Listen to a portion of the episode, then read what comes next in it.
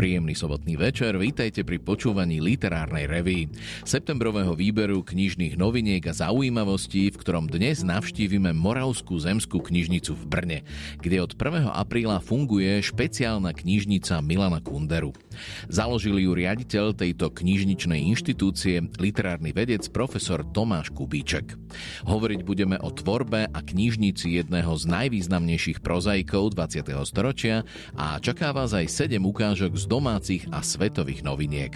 Pekný večer vám prajú Juraj Týma, Dado Naď a jazzový hudobný hostia zo Švédska Esbjörn Svensson Trio.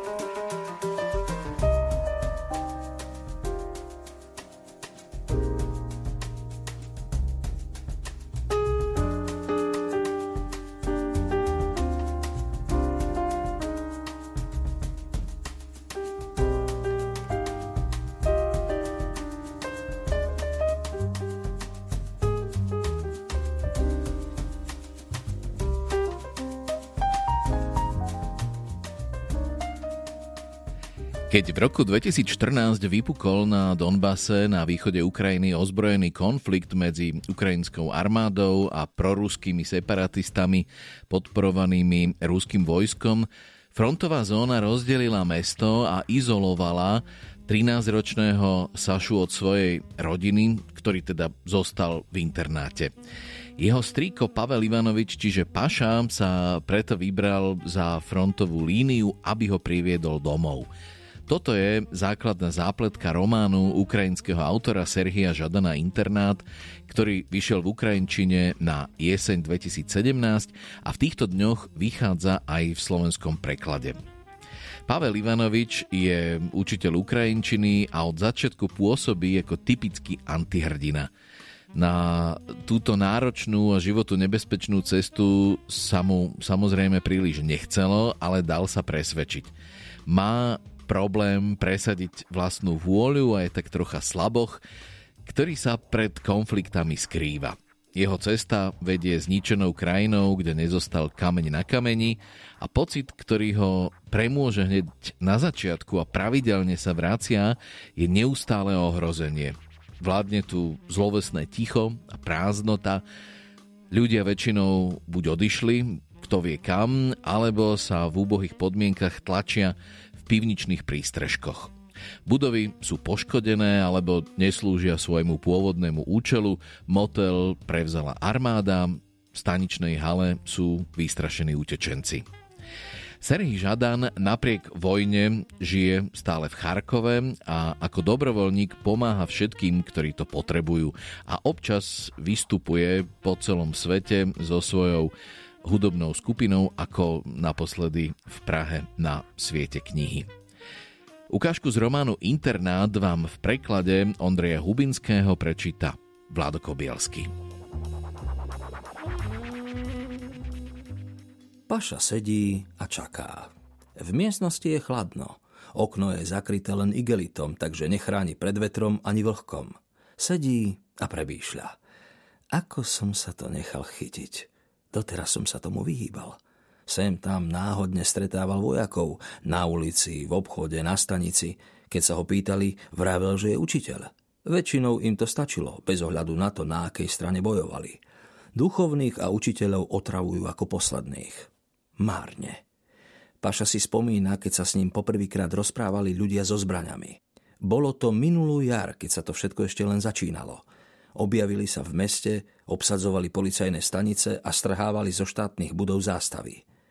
Väčšina miestnych jednoducho nevedela, ako sa k nim správať a čo od nich čakať. Ani Paša to nevedel. Ani to vedieť nechcel. Po vyučovaní šiel domov. Rozhodol sa, že si to strihne cez park. Kráčal cez aleju zaliatu májovým slnkom, neponáhľal sa. Skončil sa školský rok. Blížilo sa leto. Chcel len zaliesť do izby a nevyliesť odtiaľ až do prvého jesenného zvonenia. Vtedy mu skrížili cestu dvaja muži so samopalmi. Teda skrížili. Páša do nich pre svoju nepozornosť a krátkozrakosť sám narazil. Museli dáko reagovať, veď mali v rukách zbrane. Tak ho teda zastavili. Nebudeme tu preháňať. Skrátka ho zastavili. Páša si spomína, že niektorí z nich neboli miestni. Tí, čo prišli odinakiaľ, sa k civilistom správali milo a stále sa usmievali. Dávali deťom cukríky, uvoľňovali miesta v autobuse starším ľuďom. Správali sa tak, že my sme tu pre vás. Sme ako vy, ochránime vás. A vy si môžete ďalej učiť svoje deti. Keď máš v rukách zbrane, tak sa všetkým chceš páčiť. Nevieš, proti komu ju raz budeš musieť použiť. No a títo sa tiež správali mimoriadne milo, ako k nejakému starému známemu. Vraj, kam sa ponáhľaš, pozeraj sa pod nohy. Jeden z nich s milou tvárou sa okamžite zasmial bezstarostným detským smiechom. Druhý sa tiež chcel zasmiať. Nepodarilo sa. Tak len skrývil pery a odvrátil pohľad. Pašu ten jeho pohľad zaujal. Ako pohľad rybára, ktorý rád počká, lebo vie, na čo čaká. Aj svoj buldočí nos mal zarazený do tváre ako nejaký starý syfilitik. Ten druhý s okrúhlou tvárou už šľapkal Pašu po pleci a robil si žarty z jeho okuliarov. Paša si jasne pamätá, že sa mu to nepáčilo. Bolo to akési hrané, ako by boli na dákom vystúpení. Aj vyzerali neprirodzene, ako herci, ktorí vybehli z divadla, aby si kúpili cigarety. Nové, ešte skladom voňajúce maskáče, pirátske šatky, aké nosili turisti na Kryme, slnečné okuliare. Staré samopaly, ktoré pravdepodobne zobrali policajtom, a k tomu nové biele tenisky. Možno len nedávno kúpené, práve kvôli tejto vojne, kvôli tejto krajine. Ešte sa nestihli zašpiniť od prachu a trávy a ako si nepasovali k maskáčom ani k zbraniam. Paša stál, pozeral sa na tie ich tenisky a nevedel, čo odpovedať. Oni sa ďalej smiali. A ten bez nosa sa akoby len tak medzi rečou spýtal, kto vlastne si? A ďalej sa neúprimne usmieval, ako keby chcel povedať, len sa tak pýtam, mne môžeš veriť, ale radšej odpovedz. Učiteľ, preglgol Paša. Len nech sa ho nepýtajú, čo učí. A čo učíš? Ten bez nosa akoby mu čítal myšlienky. Zo všetkého niečo, odvetil Paša. Stál pred nimi a pohľad upieral do zeme.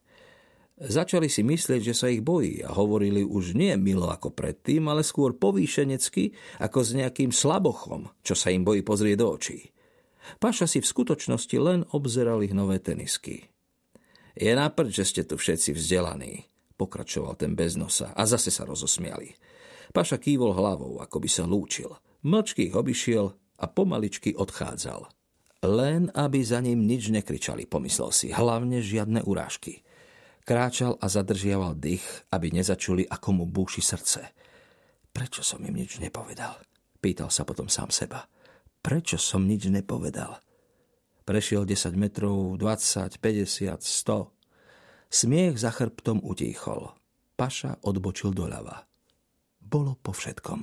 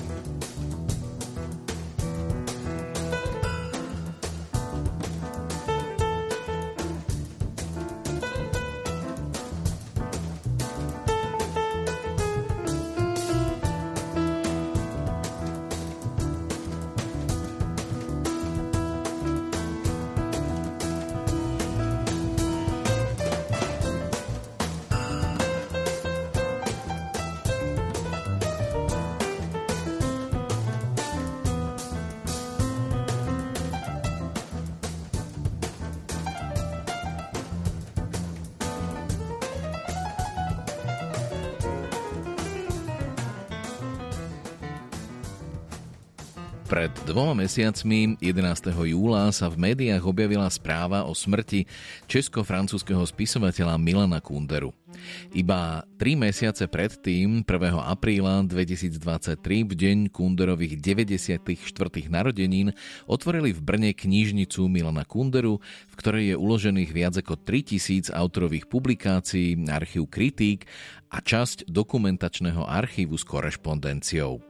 Postaral sa o to literárny vedec, riaditeľ Moravskej zemskej knižnice v Brne a Kunderov osobný priateľ, profesor Tomáš Kubíček, s ktorým sa dnes budem rozprávať. Mal som šťastie, že deň pred našim dohodnutým rozhovorom priviezol z Paríža aj zvyšok osobnej knižnice Milana Kunderu. A ako som sa dočítal, tomu všetkému predchádzala výstava pri príležitosti Kunderových 90. Ako to teda s knižnicou Milana Kunderu bolo? Je to přesně tak, jak říkáte. My jsme se někdy v roce 2017, teď si nejsem úplně jistý, 16, 17, 18, nejsem si jistý, rozhodli s Milanem a s Věrou Kunderovými, že uděláme výstavu Kunderova díla. S ničím jiným by taky nesouhlasil, protože život se nevystavuje, ale dílo bylo možné vystavovat. A já jsem říkal, pojďme to udělat tak, jak se říká, že ten Kundera nemá rád ty Čechy a že vlastně s nima nechce komunikovat, tak pojďme spolu udělat výstavu o tom, jak Kundera, jak vypadá Kunderovo dílo a ti Češi zase můžou říkat, že s nima nekomunikuješ. A jemu se to hrozně líbilo, takže jsme připravovali několik měsíců výstavu, která pak běžela v Čechách, nejenom tady v Brně, byla v Praze v památníku národního písemnictví, tak pak proběhla vlastně krajskými městy. Její torzo jsme, nebo částečně jsme ji adaptovali pro Francii, kde byla vystavena v Paříži a pak byla ještě na Světě knihy na veletrhu v Praze. Čili poměrně dost se protočila v Čechách a tím, že jsme ji dělali hrozně dlouho a Milan mě pouštěl ke spoustě materiálů, spoustě věcí, které jsme nikdy nepoužili. Já jsem říkal, pojďme to postavit na těch obálkách z těch románů, protože jsou krásní, jak každý ten národ si má pocit vlastně s tím románem nějakým způsobem vyrovnat a to vyrovnání se objeví na té obálce. Jo. Vlastně ta obálka interpretuje, takže někde jsou ty, já nevím, nesnesitelnosti bytí, ty tanky a to Milan říkal, no to dělali ze začátku a to já jsem pak zakazoval, protože představa, že tam budou číst jako román o vojácích nebo tak a je hrozně krásné sledovat ty obálky těch Kunderových románů, jak ve světě vycházejí.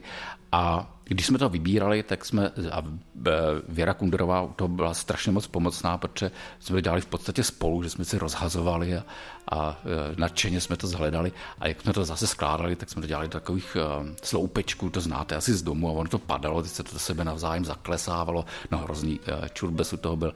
A jednou ráno přišla Věra Kunderová a říkala, hele, já jsem měla sen, ve kterém se mi vzala o Filipu Rotovi a vzpomněla jsem si, že to byl přítel Milana a Věry Kunderový, že on se rozhodl, že po jeho smrti jeho knihovna bude odkázána jeho rodnému městu. Co bys na to říkal? Jo? Co si o tom myslíš? A já jsem říkal, to je fantastické. A on říká, Milane? A on říká, jo, to je dobrý nápad. Věruška má vždycky dobré nápady, jo, velmi velkorysý. A já jsem říkal, hele, a když jsme u toho, nechcete mi k tomu dát i archiv? No Milan se smál, jo, protože říkal, no jasně, typický Brňák, jo. A Věra samozřejmě taky se smála a domluvili jsme se vlastně, že i tu nějakou písemnou část tady těch věcí tady budeme mít a uložíme je tady. A čo sa v knižnici Milana Kunderu momentálně nachádza? Čo tu návštěvníci nájdu? V tuto chvíli je tam uložena vlastně část Kunderovy knihovny. Jsou to autorské výtisky, tak jak přicházely ke Kunderům v průběhu těch, nebo vlastně od těch 70. let až do současnosti. My máme smlouvu s agenturou Willy, která zastupuje Kunderovy práva mimo Francii. A díky té smlouvě, kterou on podepisuje zase s každým dalším nakladatelem, je tam dodatek nebo je tam ustanovení, že jeden z těch výtisků musí být dodán po vydání do Moravské zemské knihovny. Tak díky tomu k nám přichází každý týden dvě nové vydání, dvě nové knihy, které někde ve světě vlastně vychází, což je teda neuvěřitelné. A k této části vlastně knižní, máme ještě archivní část, to ale musíme nejprve zpracovat, tak tam jsou fotografie, korespondence, literární oceny a tak dál. To musíme zpracovat a ta bude zpřístupněna jenom v digitální podobě. A teď vlastně v sobotu jsme převezli z Paříže tu druhou část knihovny, osobní knihovnu Milana Kundery, tedy knihy, které četl, které chtěl mít po ruce, které možná inspirovaly nebo které byly pro něj důležité, nevíme. Každopádně je tam v tom bytě potřeba mít. A to jsme se domlouvali, že vlastně tahle ta část bude převezena, až přijde čas, eufemicky řečeno. I když jsme nikdo nepočítal s tím, že ten čas přijde vlastně tak rychle. Před tu první část jsme převezli v podstatě loni před rokem a tu druhou část rok později. A to je rovněž nějakých 50 metrů knih, většinou ve francouzštině, angličtině, němčině, samozřejmě také v češtině, když je to menší část vlastně v té češtině. A tyhle ty knížky také budeme chtít dát do knihovny Milana Kundery, ale ty musí být opět nejdřív skatalogizovány a bude to větší práce, nežli v případě těch autorských výtisků, protože tam už předtím jsme měli připravenou bibliografii Kunderových děl, takže jenom jsme tu bibliografii napojili na katalog, takže to mohlo být okamžitě vlastně vyloženo, když to tyhle ty věci budeme muset nejdřív katalogizovat. A je tam například jeho korešpondencia, recenzie, po případě nějakého obrázky, které si teda on robil? V tom archivu, v té listinné části jsou i recenze, které mu zasílali nakladatelé, respektive třeba které v 70. 80. letech sbírala i Věra Kunderová. Díky její pečlivosti je to obrovský konvolut. Pro mě je to teda fantastické, protože můžete vlastně studovat reakci na Kunderovo dílo, tak jak vycházelo v tom čase různě na světě a zkoumat typy reakcí různých národů nebo národních čtenářů, nebo jak to říct, jak je Kundera vlastně rozdílně a podobě přijímán v případě těch jednotlivých románů. Je tam korespondence s Trifotem, s Arabalem, s Felinem, s Karlem Kosíkem, Milošem Kopeckým a dalšími a to je vlastně to, co musí být teprve rozstříděno. A máte tu okrem kníh aj nějakou jinou osobnou věc Milana Kunderu? Asi nejosobnější věc, kterou máme, klobouk, který jsem dostal od Milana Kundery jednou, když jsem odcházel z jeho bytu. Měl vždycky zvyk vyprovázet své návštěvníky až ven a když vycházel ven, tak se ještě podíval z okna na balkon a říkal, hele, tam prší, máš deštník? Já jsem říkal, nemám deštník, ale to přeběhnu. On říkal, tak si vem aspoň klobouk. A dal mi svůj klobouk a říkal, hlavně ho nevracej, já ho stejně nemám rád. Jo. Takže jsem, a to byl jeho vztah k věcem, jo. Takže jsem odešel v jeho klobouku a mám ho doma pověšený na zdi. Tam jsem mu slíbil, že ho musím vyvětrat, takže někdy ho vezmu do galerie nebo tak. A ještě když žil, tak jsem mu poslal vždycky fotku, jo, kde je klobouk. Jo. A čím vás Milan Kundera zaujal ešte ako študenta natoľko, že ste o ňom dokonca písali svoju diplomovú prácu? No, svými romány, které jsou vlastně v tom kontextu toho čtení, ke kterému jsem přicházel vlastně v té době, tak najednou jsem měl pocit, že čtu věci, které patří do té světové literatury a překračují ten český román. No. A fascinovalo mě u Kundery už vlastně tenkrát to, že román používal vlastně jako něco, co umožňuje myslet. A chtěl jsem přijít na to, čím je zvláštní ten román. A o tom teda byla vaša diplomová práce?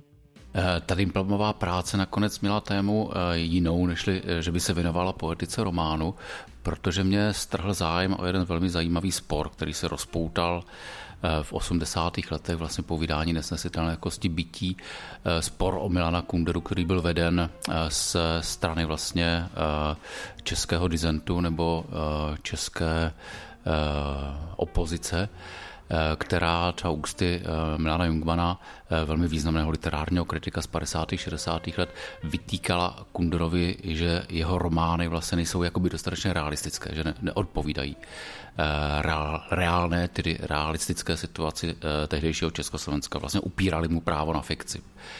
Milan Jungman mu tenkrát vlastně psal v té recenzi nebo v té kritice, že Kunderovi hrdinové jsou věšáky na ideje a nikoli v postavy z masa a krve, což je přesně proti poetice Kunderova románu, protože Kunderův román se přiznává, že jeho postavy jsou věšáky na ideje, jsou to vlastně jenom nějaké nástroje myšlení, moje postavy jsou moje možnosti, které se neuskutečnily, kdyby autor tvrdil čtenáři, že jeho postavy jsou skutečné, tak vlastně lže, začíná lhát.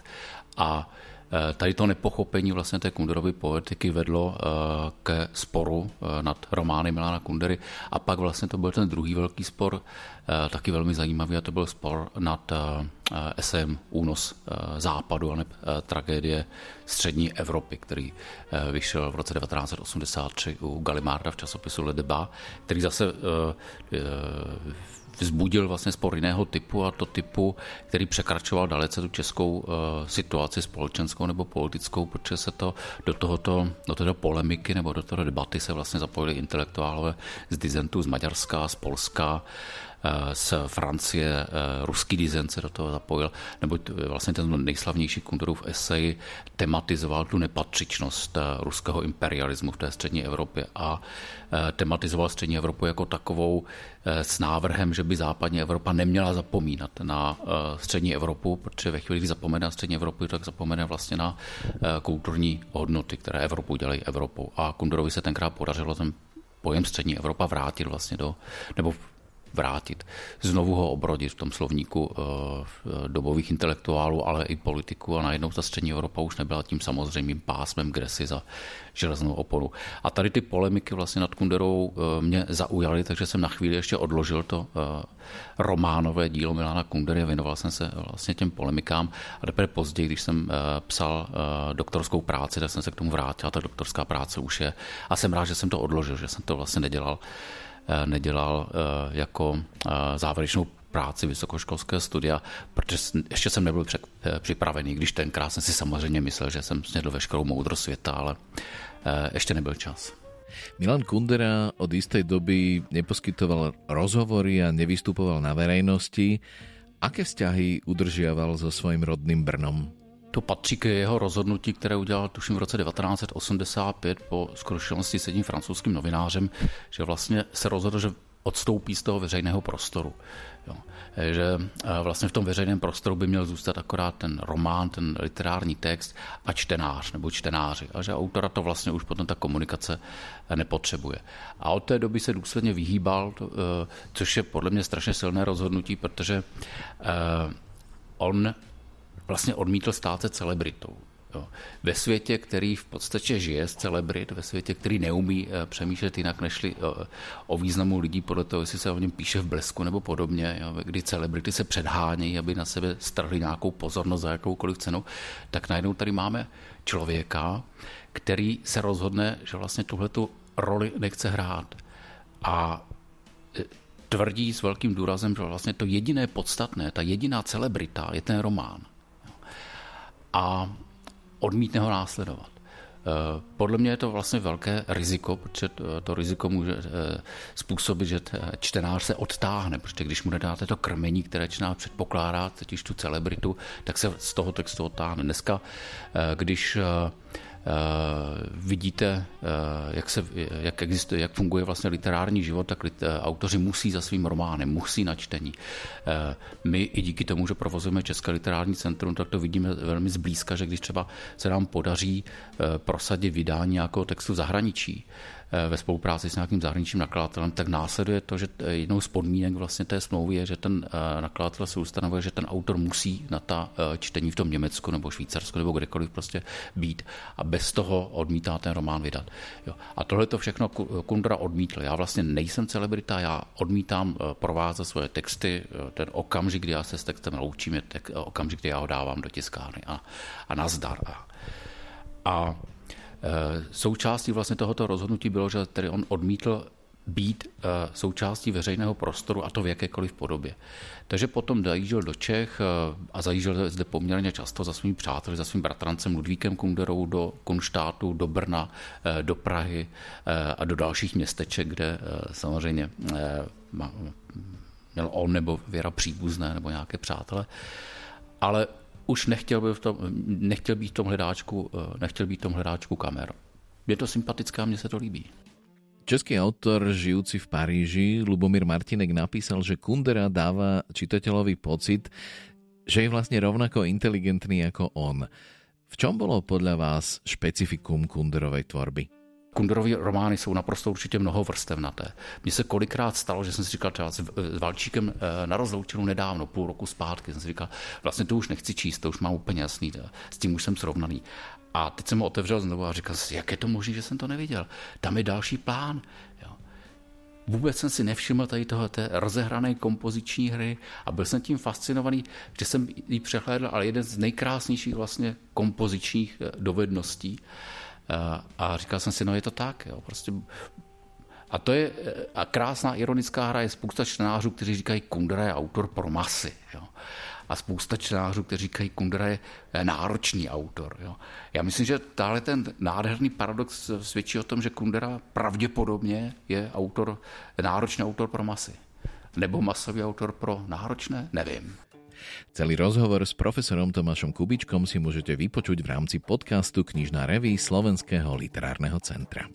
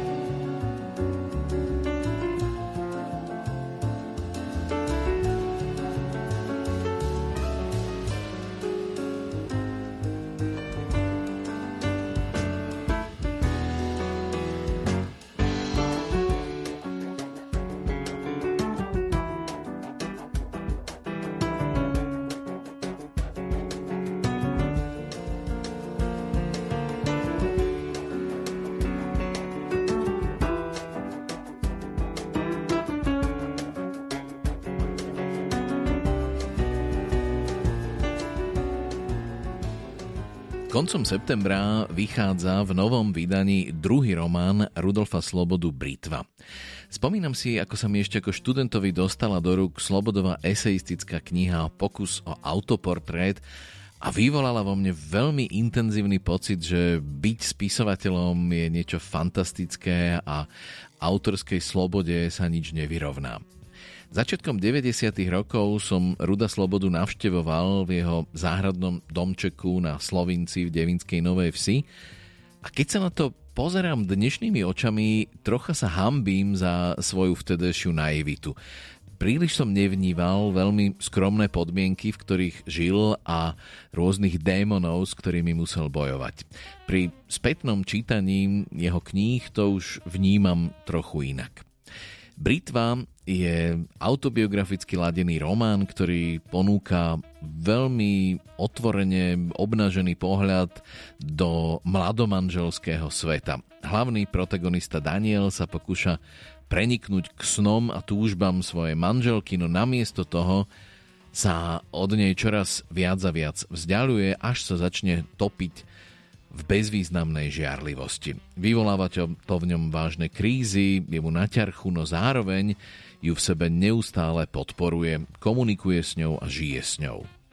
Ukážku z románu Britva Ruda Slobodu vám prečíta Kamil Mikulčík.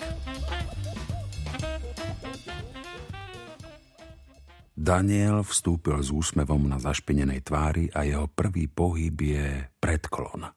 Vyzúva sa. Bosý vchádza do kuchyne. Dotkne sa petou mokrého fľaku, vráti sa do izby a obúva si papuče. Kde si bol? Pýta sa ho Cecília. Všetko ti porozprávam. Nechce sa ti spať? Musíme otvoriť okno. Bol som zase u otca v N. Cestou som stretol Píštu, tak išiel so mnou. Debatu odložíme radšej na zajtra. Musíš spať. Cecília zbadala, že je veľmi vzrušený. Dovolila otvoriť okno. Alebo uteč, alebo buď poriadný, pokračuje. Nevieš nič spraviť do dôsledkov, čo ja mám z tvojej originality. Daniel si ľahol. Rodičia si budú všeličo myslieť, každému musíš vytárať, aký si nespokojný. Priateľom rozprávaš najintimnejšie veci z nášho života, každý musí vedieť, že máme rozpory. A ty? Skočil jedový čitiek Daniel. Ty robíš to isté. Ale že to rozprávaš ľuďom, ktorí nepoznajú citový život. A ja sa pomaly blížim k štádiu, keď mi bude každý normálny cit cudzí. Mám tvojich priateľov pokrk. Demoralizujú ťa, radia ti, ako so mnou zaobchádzať. Cila sem, cílka tam, nebuďte pod papučou, nedajte sa. A odkiaľ sa dozvedel, že si pod papučou? A čomu vlastne hovoríš pod papučou? Čo si zaumieniš, to ja musím po tebe robiť. Čo presne? Povedala mi to Milka, lebo si sa priveľmi nafúkoval, keď nám chcela predať kočík. Daniel sa posadil a plesol rukami. Dievča moje, ale si len hlúpe. Prečo by sme kupovali kočík za 200 korún, keď môžeme taký istý a nový kúpiť za 250? Také kočíky, ako nám chce predať Milka, vyšli z módy a v obchode ich predávajú za polovičnú cenu. Je len prirodzené, že som svojim kritickým postojom Milku nahneval. Dobre vidí, že svoj tovar asi nikde nepredá, to poprvé. A ak predá, tak len niekomu ako si ty. Prečo by som mal pre tvoje priateľstvo trpieť? A čo je to za priateľku, ak ťa chce okabátiť? Ty to si slepá. A takéto veci mi robíš stále. Samozrejme, že potom nemôžeš pochopiť moju kritiku. O svojich nadriadených máš lepšiu mienku, ako si mala o mne v najlepších časoch. Ako by si mala medzi nimi milenca. A veď si sa aj zaľúbila. Ak neprestaneš takto rozprávať, naozaj si nájdem milenca. Dnes mi je všetko jedno. Vieš čo, nájdi si aj 10. To ste zas mali poradu o milencoch? Poradili ti? Hovorilo sa o žiarlivcoch, ktorým nakoniec ženy zo zúfalstva nad ich nemožnou žiarlivosťou zahli? Si nesnesiteľný. Vymýšľaš si teórie. Nemám čas sledovať tvoje vrtochy. Pracujúci človek nemá čas na podobné zmetenosti. Keby si celý deň poriadne robil, ani by ti na umne prišlo, že ti môžem byť neverná. A ešte v práci. Myslíš, že každý rozmýšľa ako ty? Všetci nie sú zvieratá ako ty. Ľudia majú aj iné starosti. Ľudia okolo teba, prirodzene, nemajú čas myslieť na lásku. Budujú, preto je im vhod frivolná žena ako ty, ktorá sa dá obalamutiť každým ksichtom, čo vyzerá inteligentne. A zas do práce. Sama si spomínala, že jeden chlap od vás súložil s kolegyňou na pracovnom stole. Prosím ťa, daj mi pokoj s takými nechutnosťami. Tak rozprávala sa to, alebo nie? A u vás sa zrejme o inom ani nehovorí. Odkiaľ by som sa dozvedel, že si ten bradáč získa hodzakú ženu za polohodiny? Ešte zaujímavejšie je, odkiaľ si sa to dozvedela ty?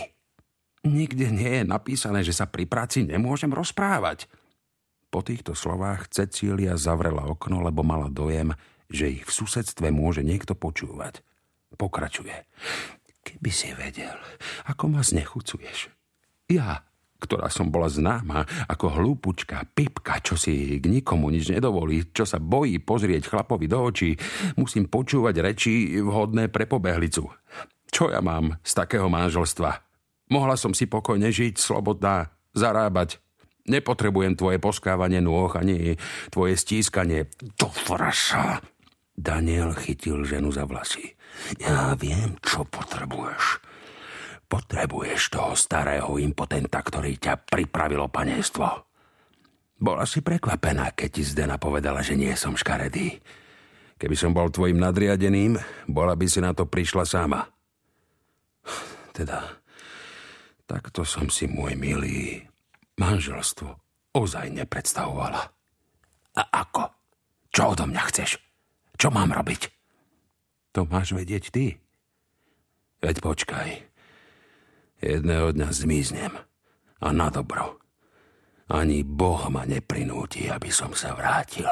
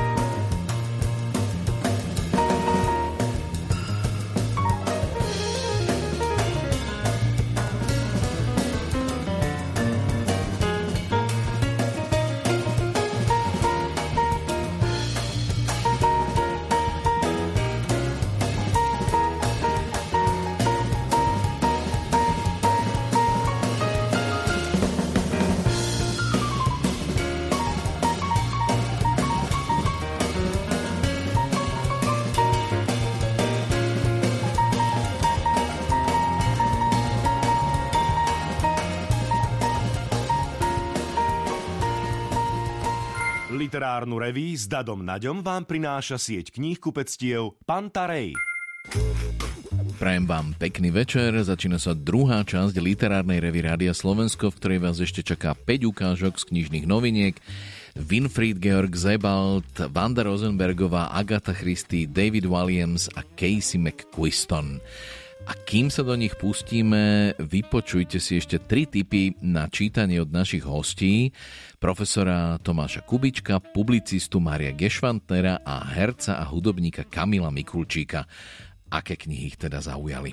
Jeden z velkých zásahů čtenářských, který se mě dotkl, byl román Restaurant The Hill norského spisovatele Falbakena, který opět pro mě fascinujícím způsobem dokáže skloubit formu s obsahem a hraje si vlastně s tvarovým výrazem románu a podařilo se mu dle mého soudu přepsat to slavné Munchovo plátno Výkřik do textu. Ja som predvčerom dočítal knižku Tohle je moře od Argentínčanky Mariane Enriquez a vybral som si kvôli tomu, že ona napísala predtým úžasné hororové poviedky z Buenos Aires. No a táto knižka, aj keď má trošku niečo tajomné a temné v sebe, je pre mňa strašne zábavná. Hovorí o takých, ja som povedal, bytostiach neludských, ktoré robia z muzikantov legendy tým, že ich dotlačia k samovražde. A je to písané takým úžasným spôsobom, že sa zabavíte, zamyslíte, troška sa aj bojíte, je tam kus lásky, je tam všetko. Útla, krásna, príjemná knižka. Je jedna knižka, ktorú už dlhodobo zháňam a odkedy som ju prvýkrát čítal, tak sa k nej ako keby neviem dopracovať. Bola o novinárke, ktorá chodila k jednému spisovateľovi, ktorý bol na posteli, pretože sa už nevedel hýbať, lebo bol hrozne mohutný a tučný. A mňa hrozne zaujala, ale ja ju ako keby odtedy zháňam a neviem ju nájsť. Ja som ju prečítal iba raz, ale rád by som sa k nej dostal, lebo na mňa to veľmi zapôsobilo tá kniha. Takže Amélia Nothomb, Vrahová hygiena. Toľko teda 3 knižné tipy profesora Tomáša Kubíčka, Mária Gešvantnera a Kamila Mikulčíka. Winfried Georg Sebald bol nemecký literárny vedec a spisovateľ. Vyrástol v malej bavorskej dedinke v horách, ale jeho osudom sa stalo Anglicko. Pôsobil na Východoanglickej univerzite v Norwichi a po rokoch písania vedeckých prác sa začal venovať aj písaniu literatúry, v rámci ktorej prepájal viacero žánrov a jeho dlhé vety plné obrazov pripomínajú básne v próze. Zomrel na následky autonehody vo veku 57 rokov. V próze Prstence Saturna, ktorá práve vychádza v slovenskom preklade Michala Hvoreckého, riedko osídlenou oblasťou východného pobrežia Anglická kráča muž. Krajina a dediny pôsobia pomerne opustene, nachádza v nich len ozveny veľkých dejín, odlesky zašlej slávy a počúva podivuhodné príbehy. Navštevuje spustnuté vidiecké zámky, rozpráva sa so svojráznými, excentrickými ľuďmi a citlivo vníma premeny krajiny. Prstence Saturna je román, cestopis aj esej v jednom, originálna poetická próza, ktorá patrí do kánonu svetovej literatúry. Ukážku z románu Prstence Saturna, Anglická púť, vám v preklade Michala Hvoreckého prečíta Boris Farkaš. Naposledy som Lostoft navštívil asi pred 15 rokmi. V jeden júnový deň som bol s 2 deťmi na pláži a presviečal sa, že je to síce trocha zaostalé, ale inak veľmi priateľské mestečko. Keď som sa rozhliadal, nedokázal som pochopiť, ako mohol Lostoft v takom pomerne krátkom čase takto upadnúť. Pochopiteľne som si uvedomoval, že nezadržateľný úpadok spôsobila ťažká hospodárska kríza 30. rokov, lenže okolo roku 1975 sa s rozmachom budovania vrtných plošín v Severnom mori začala situácia obracať.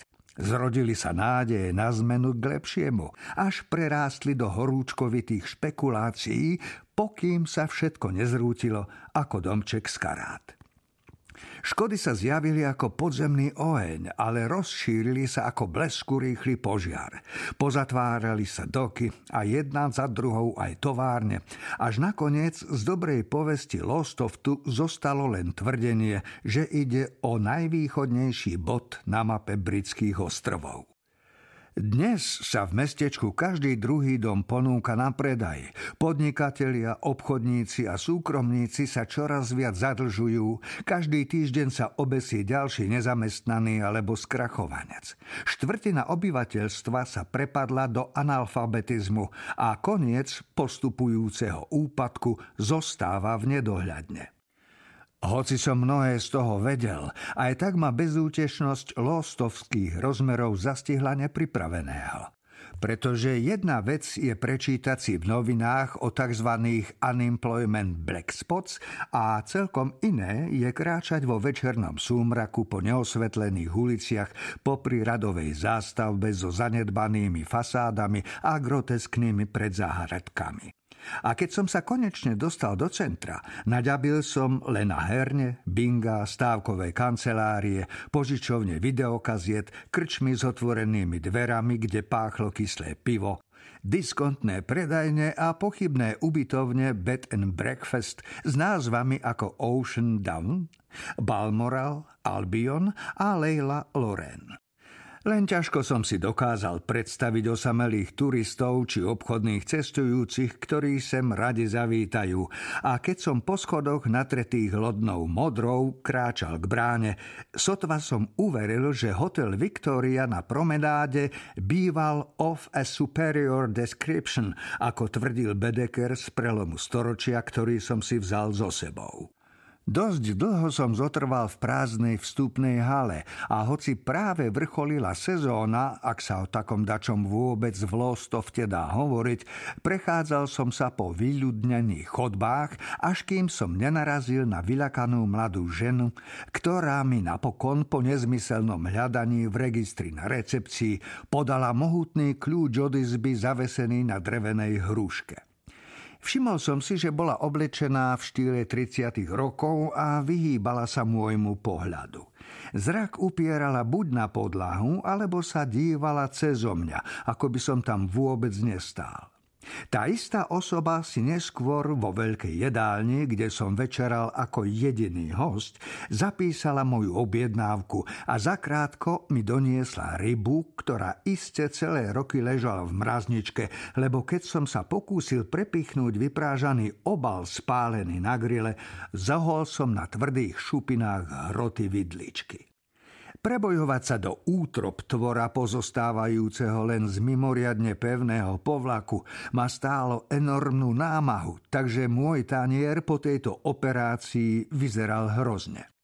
Tatársku omáčku som si musel vytlačiť z plastového vrecúška a zmiešala sa mi s tmavými omrvinkami zo žemle a ryba, či skôr to, čo ňou malo byť, bolo z polovice zničené a navyše prekryté zeleným anglickým hráškom aj s výškami hranolčekov lesklých od tuku. Neviem, ako dlho som sedel v jedálni oblepenej vínovo-červenými tapetami, kým zo zákulisia prepadávajúceho sa do tieňov nevyšla rozrušená mladá dáma, ktorá zjavne vykonávala všetky činnosti v budove a odpratala riad. Možno sa ukázala len, čo som odložil príbor, ale mohla prejsť aj hodina. Spomínam si už iba na šarlátové škvrny, ktoré som zbadal v jej výstrihu i na krku, keď sa naklonila, aby mi vzala tanier. Keď odišla, vstal som a vyzrel z polkruhového okna.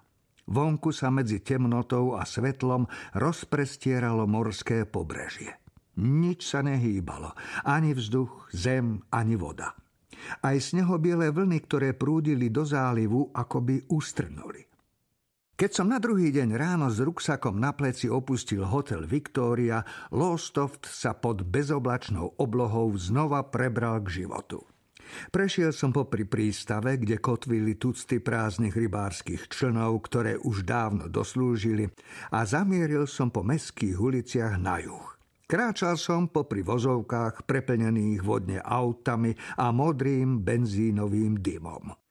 V bezprostrednej blízkosti hlavnej železničnej stanice, ktorú odkedy ju v minulom storočí postavili ani raz nereštaurovali, sa popri mne pomedzi iné vozidlá prešmykla čierna lakovaná pohrebná limuzína pokrytá vencami.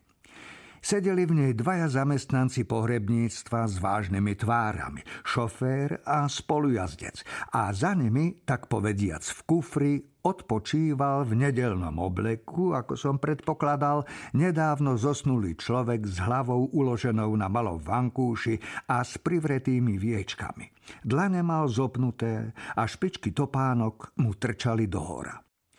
Pozeral som za smútočne vyzdobeným autom a náhle som si spomenul na remeselníka z Tatlingenu, ktorý sa pred 200 rokmi v Amsterdame pripojil k trúchliacemu sprievodu známych obchodníkov a počas pohrebu pobožne a s dojatím počúval bohoslužbu v holandčine, hoci nerozumel ani slovo. Predtým sa závistlivo díval na krásne tulipány, zimné fialky alebo astry, ktoré zdobili okná. V prístave obdivne zízal nadebny, balíky a sudy dovezené z východnej Indie, plné čaju, cukru, korenín i ryže, a odvtedy často premýšľal. Sám seba sa pýtal, prečo to ešte na svojich potulkách po svete takmer nikam nedotiahol. A potom si za každým spomenul na amsterdamského podnikateľa, ktorému vzdal posledný hold, na jeho veľký dom, prepichovú loď a úzky hrob.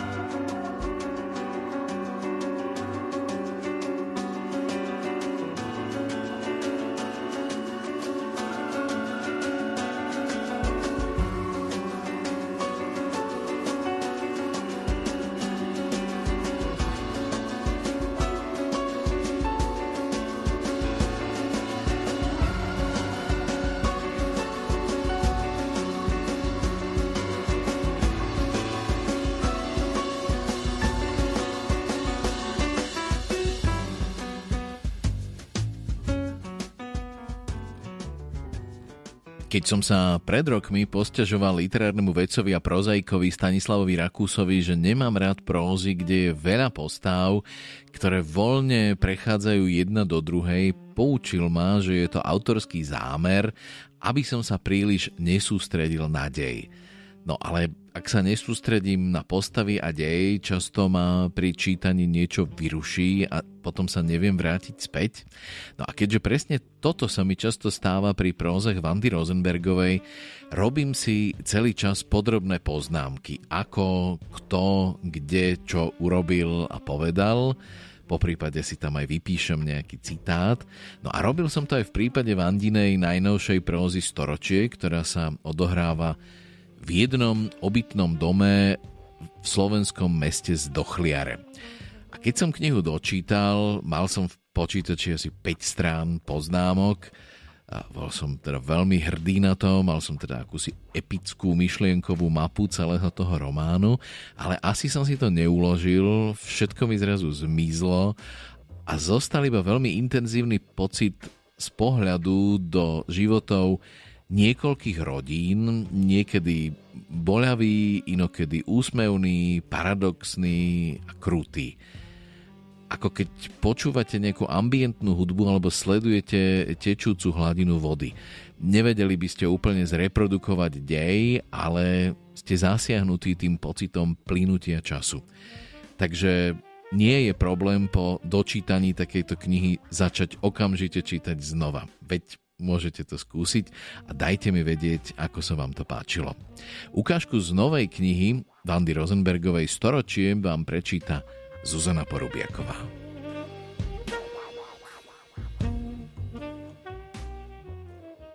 "21. septembra kráča k mame. Zvyčajne volá, že príde. Teraz nie. Už je surovo. Aby bolo slnko vysoko, musí si to každý rok zaslúžiť. Vydržať. Rodičovský dom je vysoký a úzky, s veľkou záhradou a drevenou vyrezávanou bránou. Bubeníkov otec má len jednu nohu, od malička sa doma hrali s protézou a Mikyňou búchal do rytmu. Tváril sa, že je to jeho noha. Otec bol na seba vždy prísny a nechcel, aby bolo na prvý pohľad zjavné, čo má pod nohavicou. Jasné, na autobus by nedobehol, ale inak bol na cestách celé dni. Vo chvíli, keď bubeník kráčal k mame, otec bol v Bulharsku a kooperoval európske politické systémy. Odomkol si a v predsieni zakričal ahoj mami. Svieti sa, čiže nespí. Prechádza celý dom. Nie je tam. Zadnými dverami cez chodbičku vôjde do záhrady. Za chrbtom má svetlo z hornej izby, na nebi je spln s ružovým halo. 9:30 je celkom vzadu, tam stojí ich stará záhradná chatka. Obrastená brečtanom, divá a páchnúca zemiakmi, mrkvou, starinou, hnilými jablkami. Pred chatkou je lavica a na nej leží bubeníková mama s kalimbou. Zastane opodiaľ. Hrá čistú, krásnu melódiu, celkom bez chyby. Léto zústaň dlouho s námi, dlouho hřej a spal nám rány, až po okraj naplň žbán. Je to žalman. Ak existuje niečo také nádherné ako hudba, prečo nie je život ľahší? Prečo sme uväznení v myšlienkach na prežitie, keď hudba je potrava, liek, odpustenie, láska, aj oheň, pomoc i zblíženie? Neboli vari všetci, kto sa kedy ocitli tvárov v tvár násiliu alebo smrti, naplnení piesňou? Väzni na celom svete, zatratení v tme vlakových súprav na ceste donikam, nespievali a nedržala ich pri vedomí spoločná melódia? Bubeník nevie. Ako mali nechcel počuť z jej úst nič iné než túto pieseň. Asi sa mu páčilo to stupňovanie, ten hlas. Oprie sa o strom, ruky si vopchá pod pazuchy a ona hrá. Pololežiac sa díva hore. Asi hľadá tú melódiu z lesa, tú, čo jej cinkala v hlave. Na perách má matný rúž, na sebe biely pulover, nohavice a pekné biele tenisky s hrubou podrážkou. Ľudia si myslia, že mám naozaj veselú povahu. Predstav si, veria mi, že sa rada smejem a každému chcem pomôcť. Neprestáva hrať. Keď som v čiernom lese počula tie zvláštne zvuky, nebala som sa. Ležali sme bez pohybu a otec pošepol, že sa ide vymočiť a hneď sa vráti. Nevrátil sa. Do rána sme s bratom boli sami a vtedy sme už mali strach. Bez hviezd, bez mesiaca. V šedivom opare sme potichu volali jeho meno. A ja som mala v ušiach to neustále ťahavé cinkanie. Presne ako toto, zodvihne kalimbu. Okolo 5:00, keď sa tma rozchádzala, zbadali sme obrys a otec na pleci niesol srnca. My sme však žiadny výstrel nepočuli. Kráčali sme za ním, zamotaní v dekách, dívali sme sa na mŕtve čierne guľočky na zvieracej hlave. Toto je pekný predmet. Krásny. Dopovie. A bubeník nevie, ako súvisí mŕtve zviera s kalimbou. Nijako. Mama zmlkne a pokračuje v hraní. Nie som blázon. A keby aj. To len večery a noci sú ťažké. Dni sú verejné, dni sú ako náranžovaný výklad, dni patria ľuďom, prechádzkam, nakupovaniu, pitiu kávy, účtovníctvu, sledovaniu pretekov v jachtingu, upratovaniu, šitiu oblečenia pre iných. Dni nesmiem tráviť inak ako užitočne, to som si myslela. A včera som tu zaspala. Ráno som to len zobrala do ruky a pokračovala v brnkaní. Je to mocnejšie ako filharmonický orchester. Ozaj, nechceš moju divadelnú abonentku? Nebudem chodiť nikam. Už budem len tu. Stále. Navždy. Táto malá doska nechce nič. Ani kávu, ani pochopenie, ani veselé príbehy. Nič. Len mäkký dotyk. Všetko sa neustále mení. Žila som na dedine aj v meste, chodila som do roboty a bola som aj bez nej, vyštudovala som, čo ma nebavilo a urobila som si kadernícky kurz, chcela som si otvoriť salón, napokon som sa toho vzdala a pracovala som v knižnici. Okrem toho som celý život piekla iným na svadby a naučila som štrikovať pol ulice, neplakala som, keď som mala, smiala som sa na silu, bola som tá, čo chcela byť nájdená a nie tá, čo jednostaj prosí, deti, muža. Jeho cesty znamenali veľa peňazí, ale bol k nám štedrý. Chudla som a priberala. V tme som vás ťahala na sánkach do škôlky. Hádzala som halušky, aj grilovala hovedzie stejky. Mali ste teplé večere a mali ste aj kus suchého rožka. A teraz nebudem robiť nič. Som stará žena. Toto sú moje korene. Tento dom. Záhrada. Lavička. Takto si tu budem brnkať a miestami zaspím.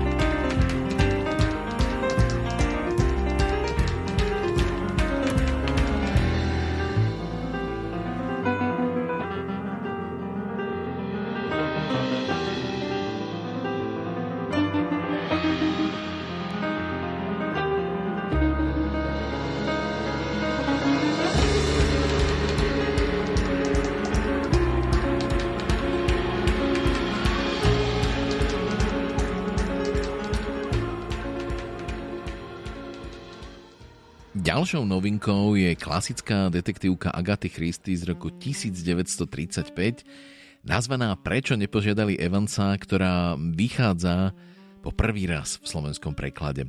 Ponúkam napínavý príbeh, v ktorom sa dvaja mladí ľudia pokúšajú vyriešiť zložitý detektívny rébus. Počas partie golfu Bobby Jones, syn miestneho vikára, nechtiac odpáli loptičku z útesu. A keď ju ide pohľadať na skalách pod útesom, objaví skrútené telo umierajúceho muža. V jeho vrecku Bobby nenájde žiadne doklady, iba fotografiu krásnej ženy.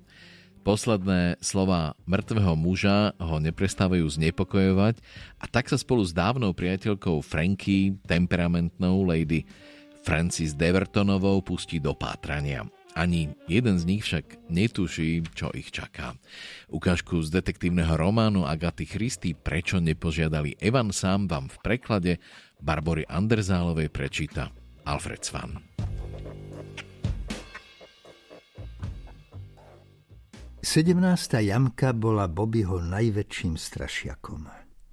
Pri odpale bolo potrebné prekonať roklinu. Vzdialenosť v skutočnosti nebola až taká veľká, ale príťažlivosť hlbín pod ňou pôsobila nezdolateľne. Prešli cez chodník, ktorý sa stáčal do vnútrozemia po ich ľavici a obchádzal samotný okraj útesu. Doktor sa chopil golfovej palice a poslal loptičku na druhú stranu. Bobby sa zhlboka nadýchol a švihol. Loptička vyletela vpred a zmizla za okrajom priepasti. Do čerta, takto je to za každým, utrúsil Bobby trpko. Vždy spravím tú istú somarinu.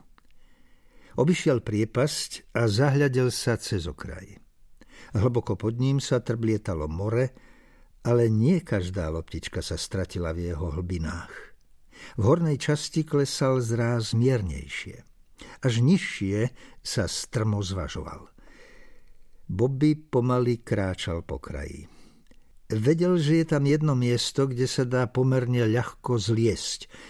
Nosiči palíc to občas robili. Skočili dole a po chvíľke sa víťazoslávne objavili, zadýchčaní, no so stratenou loptičkou v ruke. Naraz Bobby zmeravel a vyľakaný zavolal na svojho spoločníka. Pre pána, doktor, poďte sem! Čo si o tom myslíte? Asi 12 metrov pod ním bola tmavá kopa niečoho, čo vyzeralo ako staré oblečenie. Doktor zatajil dych. Kriste, pane, povedal. Niekto spadol z útesu. Musíme sa k nemu dostať. Bok po boku začali zliezať po skale. Zdatnejší Bobby pomáhal svojmu staršiemu priateľovi.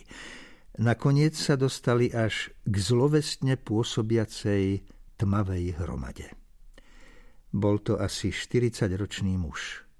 Ešte dýchal, hoci bol v bezvedomí. Doktor sa pustil do vyšetrenia. Prehmatal mu končatiny, zmeral tep, roztiahol viečka. Kľakol si k nemu a dokončil obhliadku.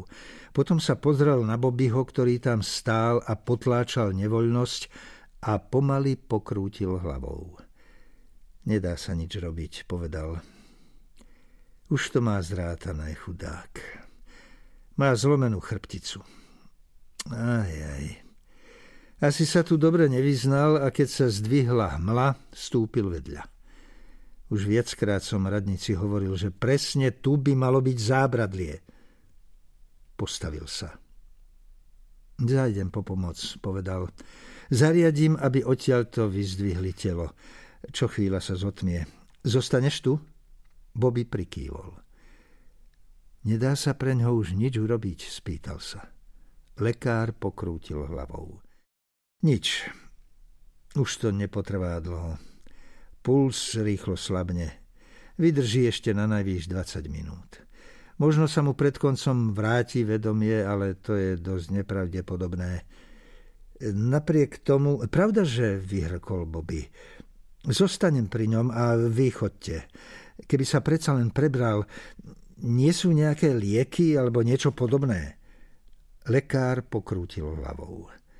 Nebude mať žiadne bolesti, povedal. Vôbec žiadne.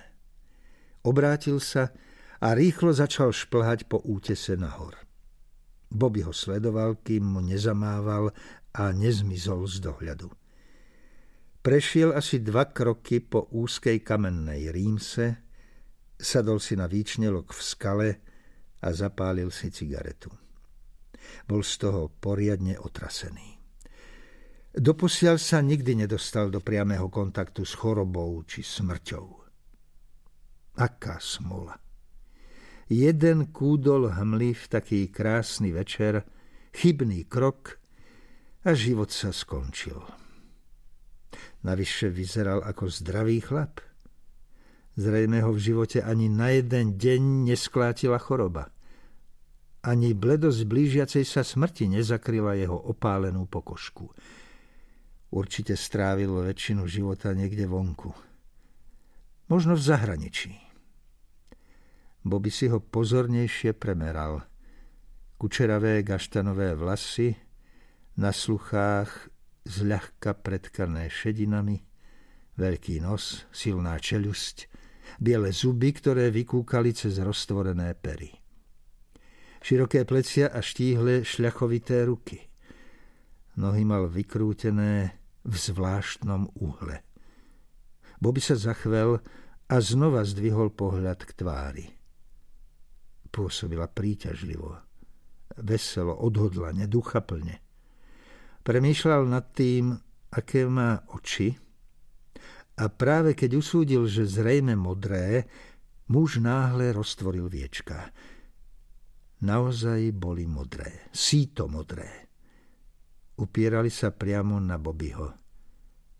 Nebola v nich žiadna neistota alebo zmetok. Zdalo sa, že je pri plnom vedomí. Hľadel na ňo ostražito a zároveň akoby spýtavo. Bobby rýchlo vstal a vykročil k mužovi. Skôr, než k nemu stihol prísť, zranený prehovoril. Hlas nemal slabý. Znel jasne a zvučne. Prečo nepožiadali Evansa, povedal. A potom sa celý zachvel, viečka mu klesli a čeľusť ochabla. Bol mŕtvy.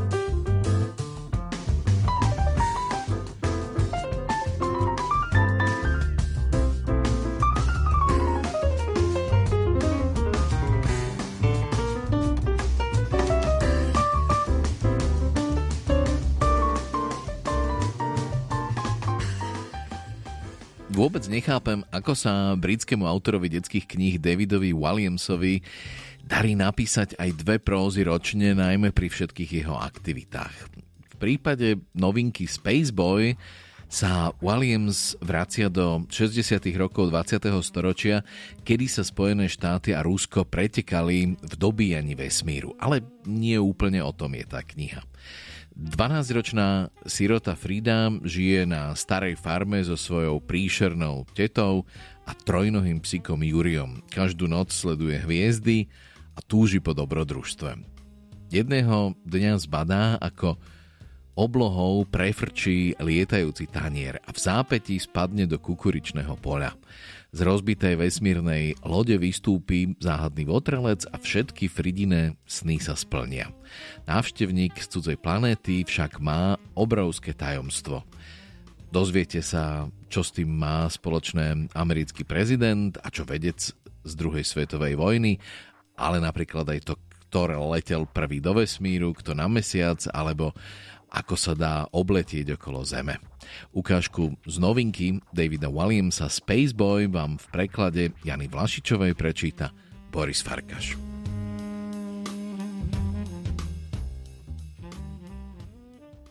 Frida si sadla na posteľ a obula si topánky. Poďme, Juri, musíme zachrániť tých, čo prežili, povedala. Psík ju sledoval až k dverám. No keď ich Frida otvorila, na druhej strane niekto čakal. Kam si myslíš, že ideš, sykol? Nikam, vyhrkla Frida a nervózne prešľapovala na prahu podkrovia. Neklami, hnidá, zahrmel hlas starej dámy. Teta Dorota jej komolila meno naozaj hnusne. Nikdy jej nepovedala Frida, vždy len hnida. Alebo ak odvrávala, tak hnidá. A niekedy, keď sa teta Dorota fakt naštvala, hnidá! Je to tak, nejdem nikam, zopakovala Frida. Keď sa pozrieme na Fridin život ako taký, bola to vlastne pravda. Naozaj nechodila nikam. Momentálne to však malo od pravdy poriadne ďaleko. Nikam? Niekam ideš, zavrčala teta Dorota. Vyzerala ako krokodil a aj sa tak správala. Šedivé vlasy, vráskavá pokožka, všetečný nos, ostré zuby, vlastne tesáky, vydúvajúce sa modré žily, zlovestný úškrn, chladné tmavé oči, čierne šaty, čierna kabelka na mlátenie okoloidúcich, čierne topánky na kopanie do psov. Teta Dorota bola vždy od hlavy po pety celá v čiernom, ako by nosila smútok. Asi za svojím strateným, vysnívaným luxusom. V meste nebýval nik, kto by si kupoval pštrosie mäso, takže bola chudobná a mizernú náladu si vybíjala na ostatných. Dlhé šedivé vlasy mala zčesané dozadu a zviazané do pevného drdola. Na pokožke, bielej ako sneh, jej vždy, keď sa rozhnevala, vybublali hrubočizné modré žily a nahnevaná bola stále. Teta Dorota hrdo pred všetkými, čo navštívili farmu, vytrubovala, ako veľmi neznáša deti. Deti sú drze a zlé, sú to prehnité červy. A to dievčisko, tá hnida, to je najhoršie decko zo všetkých. Stačí sa mi na ňu pozrieť a je mi navracanie. Len čo bude dosť veľká, vyhodím ju z domu, navždy. Takéto reči vždy viedla nahlas v blízkosti Fridy. Ten desivý krokodil chcel, aby dievča všetko počulo. Jediným zmyslom jej života bolo znepríjemňovať život Fríde. Počas tej prvej búrkovej noci, keď sa sirota dostala až na prah jej domu, jej teta Dorota venovala chladný pohľad. Chladný pohľad plný toho najhlbšieho zhnusenia. Pohľad, ktorým na ňu bez prestania zízala svojimi krokodílými očami. Frida žila so svojou tetou už pár rokov, ale stará dáma nikdy nezabudla poznamenať, že je to jej dom, jej jedlo, jej voda, jej kozub, jej nábytok. Raz dokonca dievčatku povedala: Prestaň urážať moju stoličku svojím zadkom! Frida bola nevítaný host a teta jej nedovolila, aby na to, čo i len na chvíľu zabudla. Keď sa Frida raz po obede dovliekla do domu s malým trojnohým psíkom v náručí, teta Dorota bola plná jedu. Ďalší hladný krk! Kto to má živiť? Rozkričala sa. Frida si mohla psíka nechať len pod jednou podmienkou. Podelí sa s ním o svoje jedlo. Okamžite súhlasila. Teta Dorota upriamila na Fridu desivokladný pohľad. Tak čo? Spýtala sa. Nebudem tu stáť celú noc. Kam sa chystáš, hnida? Fride bežal mozog na plné obrátky. Ak teta Dorota netuší, kam ide, potom určite nepočula ani pád lietajúceho taniera. Ten starý krokodíl je trochu hluchý, takže to dávalo zmysel, ale ako dlho sa to bude dať utajiť? Idem si len po pohár vody, teta Dorota, vykoktala Frida. Stará dáma si pozorne obzrela izbu a pohľadom zavadila o nočný stolík. Máš pohár vody pri posteli, pri mojej posteli. Frida nebola práve najlepšia herečka, ale predstierala, že ju to prekvapilo. Naozaj? Ja som ale hlúpa. A na nohách máš moje staré boty. Naozaj? Áno, vyštekla teta Dorota. Naozaj, mala som pocit, že mám nohy ťažšie než zvyčajne. To tie topánky. Tie topánky znamenajú, že máš niečo za ľubom, hnida. Uškrnul sa ten starý krokodíl. Si obyčajná klamárka. Frida sa nervózne usmiala a očervenela ako paradajka. Nechcela, aby sa teta Dorota dozvedela o lietajúcom tanieri. Starej dáme sa Fridin záujem o vesmír nepáčil. Keby vedela, že na farmu dopadlo UFO, schmatla by brokovnicu a skôr, než by sme sa spamätali, pif, paf, puf. Muselo to zostať tajomstvom. Hnitá. Zase si celú noc prebdela a zízala do toho hlúpeho teleskopu, čo? Dožadovala sa teta Dorota odpovede. Ráno ťa čaká kopa práce. Už za svitania budeš vynášať pštrosí hnoj.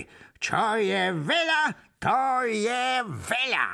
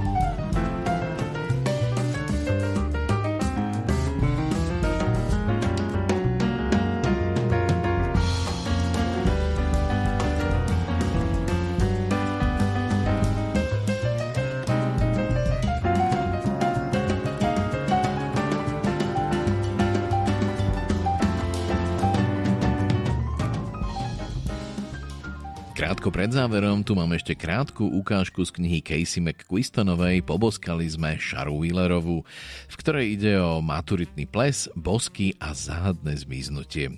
Ukážku z knihy vám v preklade Lindy Magátovej prečíta Jana Kvantíková. Počet hodín od zmiznutia Shary Wheelerovej 12. Počet dní do promócií 42. Chloe Greenová sa chystá prestrčiť päsť cez okno. Keď máva takéto nápady, zvyčajne je spirituálne na pokraji. Ale práve teraz, prikrčená pri zadných dverách domu Wheelerovcov, je na to skutočne fyzicky pripravená. Na jej telefóne svieti čas 11:27. 33 minút do konca predpoludnejšej bohoslužby v kostole kresťanskej cirkvi mestečka Willow Grove, kde Wheelerovci trávia svoje dopoludne predstieraním, že sú milými, normálnymi ľuďmi, ktorých milá, normálna dcéra pred 12 hodinami nezinscenovala svoje zmiznutie z maturitného plesu. Isté je to len hra. O to tu ide. Shara Wheelerová je samozrejme v poriadku. Shara Wheelerová nie je nezvestná. Shara Wheelerová robí to, čo vždy. Robí na všetkých oči holubičky plné čírej nevinnosti, vďaka ktorým si ostatní myslia, že je zaiste veľmi hlboká, zložitá a očarujúca, hoci v skutočnosti je to tá najnudnejšia nuďaska z celého tohto neznesiteľne nudného mesta. Chloe sa to chystá dokázať, pretože ona jediná je dosť bystrá na to, aby to videla. Toľko ukážka z knihy Casey McQuiston Poboskali sme Sharu Wheelerovú. Na záver je tu ešte mailová úloha z minulej relácie. Mali ste nám napísať, aká osobná alebo verejná knižnica na vás zanechala najväčší dojem. A tu sú niektoré vaše odpovede. Ladislav Ferenc napísal: jednoznačne obecná knižnica v obci Koškovce. Pracoval som s deťmi z rómskej osady zo susednej obce. Knižnica mi umožnila každý piatok na 2 hodiny priviesť 5 detí, ktoré si mohli vybrať, prezerať a čítať knihy. Domov si ich zobrať nemohli. Boli to jediné knihy okrem učebníc, ktoré kedy držali v rukách. Najobľúbenejšie boli Rôzne snáre. Štefan Stano píše: neopakovateľný a trvalý dojem vo mne zanechala neskoro baroková knižnica rádu premonštrátov v Jasove so skvostnou a priestrannou knižničnou sálou, ktorá je vyzdobená umeleckými stropnými freskami. Knižnica obsahuje vyše 100 000 zväzkov, prevažne v latinskom, nemeckom a maďarskom jazyku. Ľubomíra Kostolná napísala: jednoznačne najväčší dojem vo mne zanechala a zanecháva doteraz knižnica, ktorú má môj starky vo Vrútkach. Začína sa obrovskou policou plnou kníh v obývačke, pokračuje v dievčenskej izbe mojich tiet a končí v starkého izbe. Túto knižnicu založila moja starka a starky po jej odchode v jej zveľaďovaní pokračuje svojimi knižnými výhrami z lúštenia krížoviek. Mária Takáčová napísala: ak by som mala spomenúť iba jednu knižnicu, tak by to bola diecézna knižnica v Nitre, ktorá na mňa zapôsobila svojou jedinečnou atmosférou. Pri návšteve tejto knižnice som mala pocit, ako by som cestovala v čase a ocitla sa v skutočnom knižnom raji. A ešte mail Anny Hajnikovej: nedávno ma milo prekvapila liceálna knižnica v Kežmarku.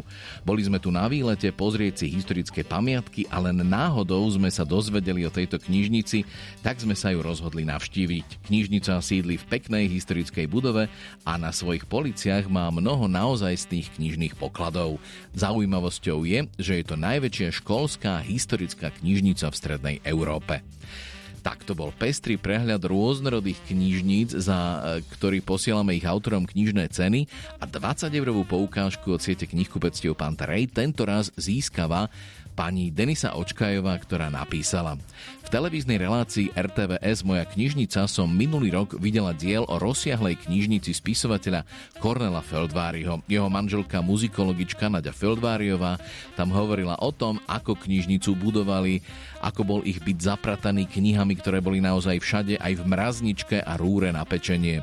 Páčilo sa mi, že knihy nikdy nepožičiaval, radšej kúpil nový výtlačok a priateľom ho daroval. Aj knihy, ktoré vlastnil, si požičiaval z knižnice, pretože síce vedel, kde sa ktorá kniha nachádza, ale bolo obťažné ju spod hrby ďalších kníh vytiahnuť. Knižnica manželov Feldváriovcov sa aktuálne nachádza v Slovenskej národnej galérii, kde dostala úplne nový vzhľad. Tak, Ďakujem veľmi pekne, ku knižnici Kornéla Feldváriho mám, priznám sa, veľmi osobný vzťah. No a je tu ešte súťažná úloha do ďalšej relácie, ktorá znie takto. V ktorom meste sa momentálne nachádza osobná knižnica česko-francúzskeho autora Milana Kunderu? Svoje odpovede môžete posielať do konca budúceho týždňa na adresu literárna revue@rozhlas.sk. A to je z dnešnej Literárnej revue všetko. Na budúce vás dúfam potešíme ďalšou zvukovou súťažnou úlohou a ďalším milým hosťom. O ukážkach ani nehovoriac. Do vašej pozornosti dávam aj blížiaci sa Žilinský literárny festival a Novotvar. Pekný zvyšok víkendu vám prajú Juraj Týma a Dado Naď.